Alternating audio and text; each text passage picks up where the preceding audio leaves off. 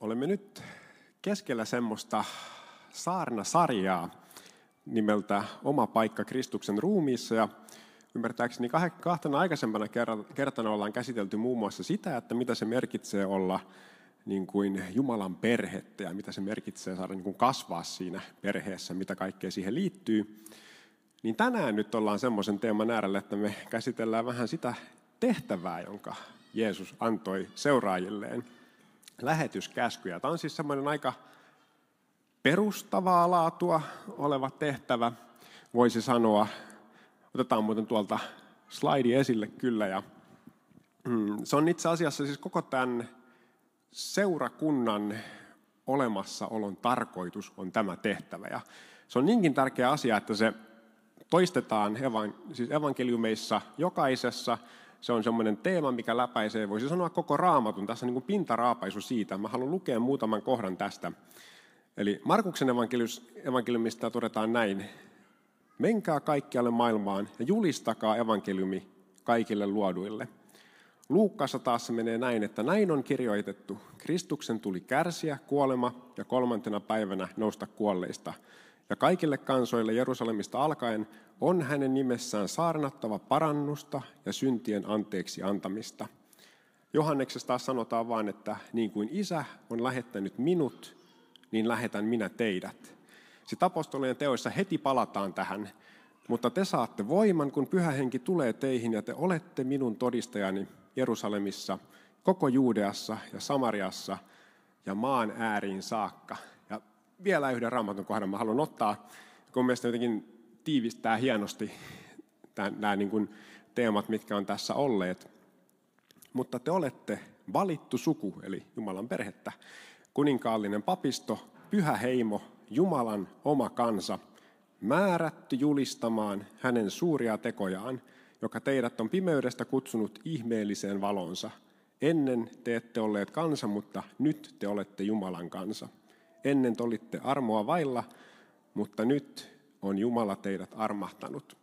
Niin tämä on se, niin kuin se lähtökohta, mistä me lähdetään. Tämä, että meidät on armahdettu ja siksi me saamme lähteä armosta käsin tätä tekemään. Mutta tämä on niin kuin se päätehtävä, jonka Jeesus jätti kansalleen, seuraajilleen, perheelleen, ruumiilleen, eli seurakunnalle. Ja huomatkaa, että tämä siis, tämä siis oikeasti on lähetyskäsky, se on imperatiivissa, se ei ole lähetysehdotus, se ei ole lähetyssuositus. Tästä voi vetää se johtopäätöksen, että siis usko Jeesukseen ei koskaan ole siis niin kuin, eh, tai se on aina henkilökohtainen, mutta ei koskaan yksityinen. Eli se, niin kuin, se suunta on ulospäin. Tapoja tehdä on tietenkin monenlaisia. Pelipaikkoja tällä kentällä on tosi paljon. Voidaan esimerkiksi ihan vaan eh, olla esimerkillisiä, palvella lähimmäisiä, me voidaan puhua läheisten kanssa, julistaa tuntemattomille, järjestää kaikenlaisia tempauksia, olla niissä mukana. Voimme tukea lähetystyötä, olla lähettämässä, voimme olla rukoilemassa sekä lähettien että toinen toistemme puolesta. Ja siis näitä tapoja riittää vaikka kuinka paljon. Mutta mikään näistä ei siis ole toisiaan siis poissulkevia asioita. Se, että mä oon lähtenyt lähetystyöhön, ei tarkoita sitä, että ettenkö minä rukoilisi myös muiden puolesta ja tukisi kotimaassa tehtävää lähetystä. Mutta päämäärä siis tässä kaikessa on sama. Yhteinen missio. Menkää ja tehkää Jeesuksen seuraajia. Se on niin kuin tämän homman fokus, se on sen pointti. Ja mun mielestä siis on toisaalta siis todella innostava ajatus. On todella hieno juttu. Me saamme olla jossain suuressa mukana, jossain meitä, meitä suuremmassa kokonaisuudessa, Jumalan missiossa, niin kuin maailmaa muuttavassa asiassa – Mä väittäisin, että se ehkä saattaa myös joskus tuntua vähän pelottavalta ajatukselta. Kuulin kerran tarinan eräästä lähetyssaarnaajasta. Hän oli Afrikassa menossa johonkin kylään keskelle, keskelle viidakkoa, kun hän huomasi kesken matkansa, että hänen ympärilleen oli kokoontunut tuommoinen suuri lauma nälkäisiä leijonia, ja sitten hänellä pomppasi sydän kurkkuun ja kylmä hiki alkoi valumaan. Ja hän ei nyt muutakaan keksinyt, niin siinä paniikissa hän äkkiä rukoili paniikkirukouksen ja totesi, että Jumala, tee noista leijonista kristittyä, anna heidän tulla uskoon. Sitten hän kuulee, kun ne, kun ne siellä hiljentyy ne leijonat ja laittaa tassunsa ristiin ja sitten hän kuulee, siunaa Jeesus ruokamme. Pahoittelut tästä tota, huonosta vitsistä, mutta ehkä tämä tämmöinen hupsu tarina kuvaa ehkä vähän sitä pelokkuutta, jota me saatamme kokea sellaisten tehtävien äärellä, jotka on niin kuin elämää suurempia. Helposti ajattelemme, tai no ehkä, ehkä mä ainakin, mulla saattaa olla taipumusta ajatella, että mikä minä olen kertomaan muille Jeesuksesta, mikä minä olen kutsumaan ihmisen Jeesuksen luokse. Et mä mä oon niin varmaan se tyyppi, joka eh, tämmöisen tositilanteen tullessa, kun ikään kuin tämmöiset leijonat piirittävät minut, niin mä oon kyllä se tyyppi, joka sössii tämän homman ihan totaalisesti, että sitten sit menee pieleen. Niin tämmöisiä tuntemuksia voidaan ehkä, ehkä tunnistaa. Ja haluan ehkä tässä vaiheessa palauttaa mieleemme yhden tota, tämmöisen merkittävän tapahtuvan Mooseksen elämästä. Ja pieni kertaus tästä Mooseksen elämästä.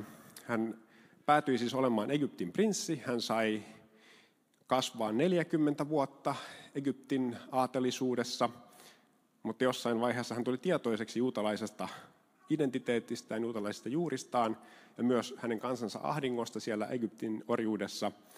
Hän pisti pystyyn jopa semmoisen yhden miehen teessä itse vapautusliikkeen, joka päättyi yhteen surmattuun egyptiläisenä siihen, että hän joutui pakenemaan maasta. Sitten siellä maan paossa Midianin maassa hän vietti seuraavat 40 vuotta soveltaen näitä hänen johtajuustaitojaan lammaspaimenena. Tämän hyvin, hyvin nöyrälle paikalle laitettiin. Ja nyt kaiken tämän jälkeen niin saamme lukea sen, että miten Jumala kohtaa Mooseksen palavassa pensaassa. Jumala kertoo Moosekselle, että hän on kuullut israelilaisten rukoukset ja aikoo vapauttaa heidät. Ja sitten hän sanoo, mene siis, minä lähetän sinut Faaraan luo. Sinun on vietävä minun kansani israelilaiset pois Egyptistä. Mutta Mooses sanoi Jumalalle, mikä minä olen menemään Faaraan luo ja viemään israelilaiset pois Egyptistä. Kun Jumala sanoo Moosekselle, minä lähetän sinut, niin Mooses ei olekaan asiasta kovin innoissaan. Hän kysyy, että mikä minä olen menemään Faaraan luo? Kuka minä olen? Ja Mooseksen identiteetti on siis varmasti hyvin ristiriitainen. Hän oli syntyjään juutalainen, kasvanut Egyptissä, ollut puolet elämästään Midianissa, vieraassa maassa pakolaisena. Kuvittelen, että hän varmasti koki monella tapaa riittämättömyyden tunnetta. Ei minusta kerta kaikkiaan ole tähän, ei ainakaan enää. Mutta Jumalan vastaus tässä tilanteessa Moosekselle on mielestäni aivan suunnattoman lohdullinen. Jumala ei ala selittämään, että miten hän on nyt valmistellut Moosessa tämän viimeisen 80 vuoden aikana. Hän ei ala vetoamaan Mooseksen johonkin taitoihin tai ominaisuuksiin tai sukujuuriin tai mihinkään sellaiseen, vaan kun Mooses kysyy, kuka minä olen, mikä minä olen, niin Jumala vastaa, minä olen sinun kanssasi. Eli Mooses on se, että Jumala on hänen kanssaan. Mooseksen ei tulisi keskittyä itseensä, vaan Jumalaan. Jätetään tämä ajatus silleen hetkeksi muhimaan. Sitten Mooses nimittäin kysyy, kun minä menen israelilaisten luo ja sanon heille, että heidän isiensä Jumala on lähettänyt minut heidän luokseen, he kysyvät minulta, mikä on hänen nimensä, mitä minä heille silloin sanon. Ensin Mooses siis kysyy Jumalalta, kuka minä olen, ja nyt hän kysyykin Jumalalta, no kuka sinä olet? Ja tähän Jumala vastaa, minä olen se, joka olen. Eli Mooses on se, että Jumala on hänen kanssaan, ja Jumala on tämä suuri minä olen, Jahve, JHVH. Näitä asioita on hyvä miettiä ihan silleen omalla kohdallaan. Kuka sinä olet? Mikä sinä olet? Suurin vastaus siihen on se, että Jumala on sinun kanssasi. Oli sitten tehtävä elämässä mikä hyvänsä, mihin Jumala on sinut kutsunut, tai haaste edessä, mikä tahansa, niin vastaus on se, että Jumala on sinun kanssasi. Jeesuksen seuraajana sinun pohjimmainen identiteettisi ei perustu siihen, mitä ajattelet itsestäsi tai mihinkään semmoiseen muuttuvaan tekijään, vaan kristittynä saamme rakentaa identiteettimme muuttumattoman Jumalan lupauksen varaan, että Jumala on todella luvannut olla meidän kanssamme. Ja tämä Jumala on kaiken olemassa olevan perusta. Hänen kauttaan on kaikki luotu, hän on kaiken ylläpitäjä. Ilman häntä ei olisi mitään. Hän on minä olen se, joka olen. No mistä me tiedämme, että nämä Jumalan sanat Moosekselle pätevät yhtä lailla sinuun ja minuun tänä päivänä? No sen takia, että Jeesus itse sanoo niin. Jeesushan sanoo muun muassa, että minä olen ylösnousemus ja elämä, minä olen tie, totuus ja elämä, mutta hän sanoo myös, että sitten kun olette korottaneet ihmisen pojan, te ymmärrätte, että minä olen se, joka olen. Tai totisesti, totisesti jo ennen kuin Abraham syntyi, sitten korrektisti käännettynä, minä olen. Minä sanon tämän teille jo nyt ennen kuin ennustus toteutuu, jotta sen toteutuessa uskoisitte, että minä olen se, joka olen. Eli Jeesus sanoi, että hän on toi sama henkilö, jonka Mooses kohtasi palavassa pensaassa. Hän on kaikki valtias Jumala. Ja samalla tavalla, miten hän lupasi olla Mooseksen kanssa, niin hän lupaa yhä tänäänkin. Ja lähetyskäskyssä, mitä mä tykkään myös kutsua, että se ei ole vain käsky, se on myös lähetyslupaus, niin me näemme tämän erityisen kirkkaasti. Katso, minä olen teidän kanssanne kaikki päivät maailman loppuun asti. Ja väittäisin, että ilman tätä lupausta, niin minusta ei todellakaan olisi lähetystyöhön. Minusta ei olisi kertomaan edes naapurille, ei, ei, ei kenellekään. Mutta tämän lupauksen varassa niin uskallan lähteä tuonne jopa toiselle puolelle maailmaa, Japaniin asti.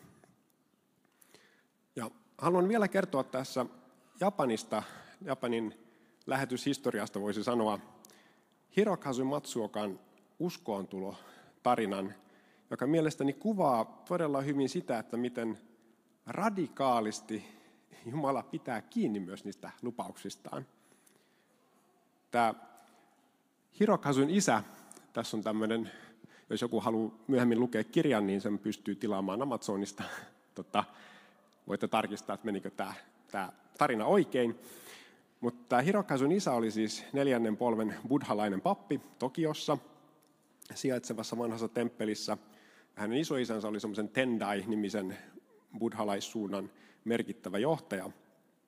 Varttuessaan tämän Hirokasun mielessä pyöri semmoisia elämän suuria kysymyksiä, kuten miksi olin, olen syntynyt, mitä varten elän, mikä ylipäätään on elämän tarkoitus. Ja hän koki, että jollei hän tätä ongelmaa voi ratkaista, niin hän ei voi mitään muuta urapolkua valita, kun se ei tunnu mielekkäältä, että hän päätti myös sitten lähteä opiskelemaan buddhalaispapiksi jossain Tokion yliopistoista.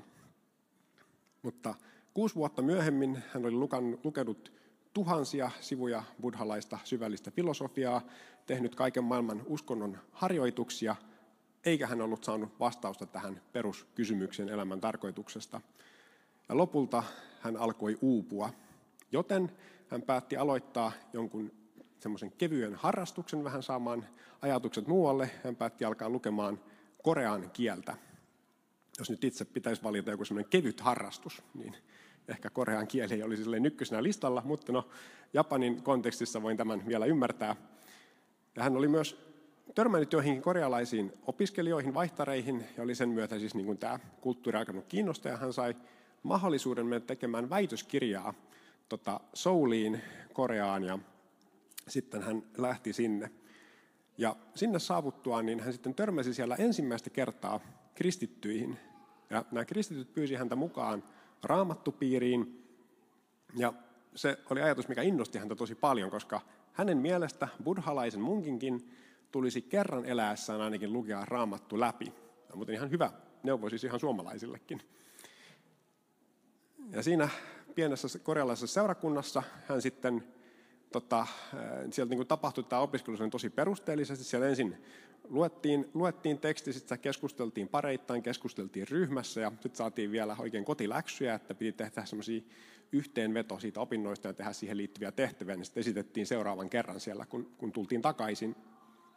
Ja Hirokazu oli tosi tottunut tämmöiseen hyvin perusteellisiin opiskeluun, että hän nautti tästä tyylistä tosi paljon. Ja hän myös tota, koki tosi merkittäväksi nämä uudet kristityt ystävät, joita hän oli saanut siellä, johon hän oli saanut tutustua, jotka olisivat osoittanut hänelle erinäisin keinoin ystävällisyyttä ja rakkautta. Mutta sitten opiskelussa tuli hänelle kuitenkin ennemmin tai myöhemmin seinä vastaan. Ja tämä on semmoinen seinä, mihin jokainen raamatun lukija törmää ennemmin tai myöhemmin, sillä raamattu nimittäin väittää häntä syntiseksi ja vaatii ihmistä tekemään parannuksen, kääntymään. Ja tämä oli siis Hirokazulle aivan mahdoton ajatus, sillä hän oli koko elämänsä ajan noudattanut tiukasti buddhalaista moraalia, että eihän hän nyt hyvänen aika mikään syntinen ollut. Siis japanilaisen mielestä tämä sana synti muutenkin kytkeytyy semmoisessa, se ajatus se on se, että se on niin tuomittu rikollinen, niin se on yhtä kuin syntinen. Tai se synti kytkeytyy sinne, että se on joku mafiapomo. Ja ei, ei hän todellakaan mikään sellainen ollut. Niin tästä hän loukkaantui. Niin hän meni sitten ilmoittamaan seurakunnan tälle vetäjälle, että hänen olisi pakko jättää raamatun opiskelu tästä syystä. Hän kuitenkin suostui, että hän osallistuu vielä kerran tähän raamattupiiriin opiskeluryhmään. Tuolloin sattui aiheena olemaan Jeesuksen sanat, kääntykää ja uskokaa hyvä sanoma. Tai niin kuin vanha käännös sen ilmaisee, tehkää parannus ja uskokaa evankeliumi. Ja sitä kertaa varten olisi sitten kotiläksynä pitänyt kirjoittaa parannuksen tekijän rukous tai syntisen rukous. Ja Hirokazu istuutui sitten lauantaina paperin ääreen ja siitä ei kerta kaikkiaan mennyt tulla yhtään mitään, kun ei hän nyt vaan ollut mikään syntinen. Miten hän voisi tämmöistä mukaan kirjoittaa? No hän mietti, että hän menee nukkumaan ja kokeilee aamulla jatkaa tätä projektia ja e, ei siitäkään tullut mitään. Mutta sitten vähän, vähän ennen kuin tämän Jumalan palveluksen tota, tai sen lähdön aika tuli, että hänen pitäisi lähteä sinne, niin sitten hänellä niin syttyi semmoinen oikein valo päässänsä, niin älyn väläyksen, että hei, että hän, hän voisi kirjoittaa tämän rukouksen kuvitellen, millainen sen pitäisi olla, jos hän nyt olisi sattunut olemaan syntinen. Sitten hänellä alkoi syntymään sieltä tekstiä vinhaan tahtiin. Jumala, olen tähän asti elänyt piittaamatta sinusta mitään. Anna anteeksi, olen syntinen enkä ansaitse tulla armahdetuksi, mutta ole minulle armollinen. Koko paperi täyttyi tekstillä sitten vinhaan tahtiin. Ja sitten hän huokaisi helpotuksesta, että huh, nyt hänellä on jotain sanottavaa siellä. No Jumalan palveluksen jälkeen tämä raamatun opiskelu alkoi ja tuli hänen vuoronsa lukea tämä yhteenveto. Mutta kun hän alkoi lukea kirjoittamansa rukousta, niin silloin tapahtui ihme. Kyyneleet alkoivat valua hänen silmistään, ja hän hädin tuskin kykeni edes pysymään pystyssä lukiessaan rukoustaan. Se oli kuin hänen sydämensä olisi murtunut ja sulanut samanaikaisesti. Kun rukous loppui, niin hänen sydämensä täytti semmoinen sanoin kuvaamaton rauha ja ilo. Siinä hetkessä pyyhkäistiin pois hänen sydämensä ahdistava kysymys niin kuin elämän merkityksettömyydestä. Hänen sisimpänsä täytti varmuus siitä, että Jumala elää, Jeesus on totuus ja hän on Jeesuksen oma. Jeesus johtaa hänen elämäänsä. Jeesus on vastaus elämän tarkoitukseen. Jumalan valtakunta, armon valtakunta, jota Jeesus julisti, jossa syntinen saa rauhan Jumalan kanssa, oli nyt hänen sisimmässään. Hirokasu sai tulla osaksi Jumalan perhettä. Ja hän omisti koko elämänsä, koko loppuelämänsä kertomaan tästä ilosanomasta myös muille. Mun mielestä tässä Hirokasun tarinassa on uskomattoman hienoa se, miten Jumala kohtasi tämän Hirokasun sanassaan, miten hän piti kiinni lupauksestaan, kun Hirokazu kääntyi hänen puoleensa. Ja huomatkaa, että tässä siis ratkaisevaa ei ollut tämä Hirokasun uskon määrä, vaan sen kohde. Siis kenen puoleen hän kääntyy, vaikka se oli kuinka hoiperellen. Sinä, joka jo olet Jeesuksen seuraaja, niin yhtä radikaalisti Jumala pitää kiinni lupauksestaan olla sinun kanssasi.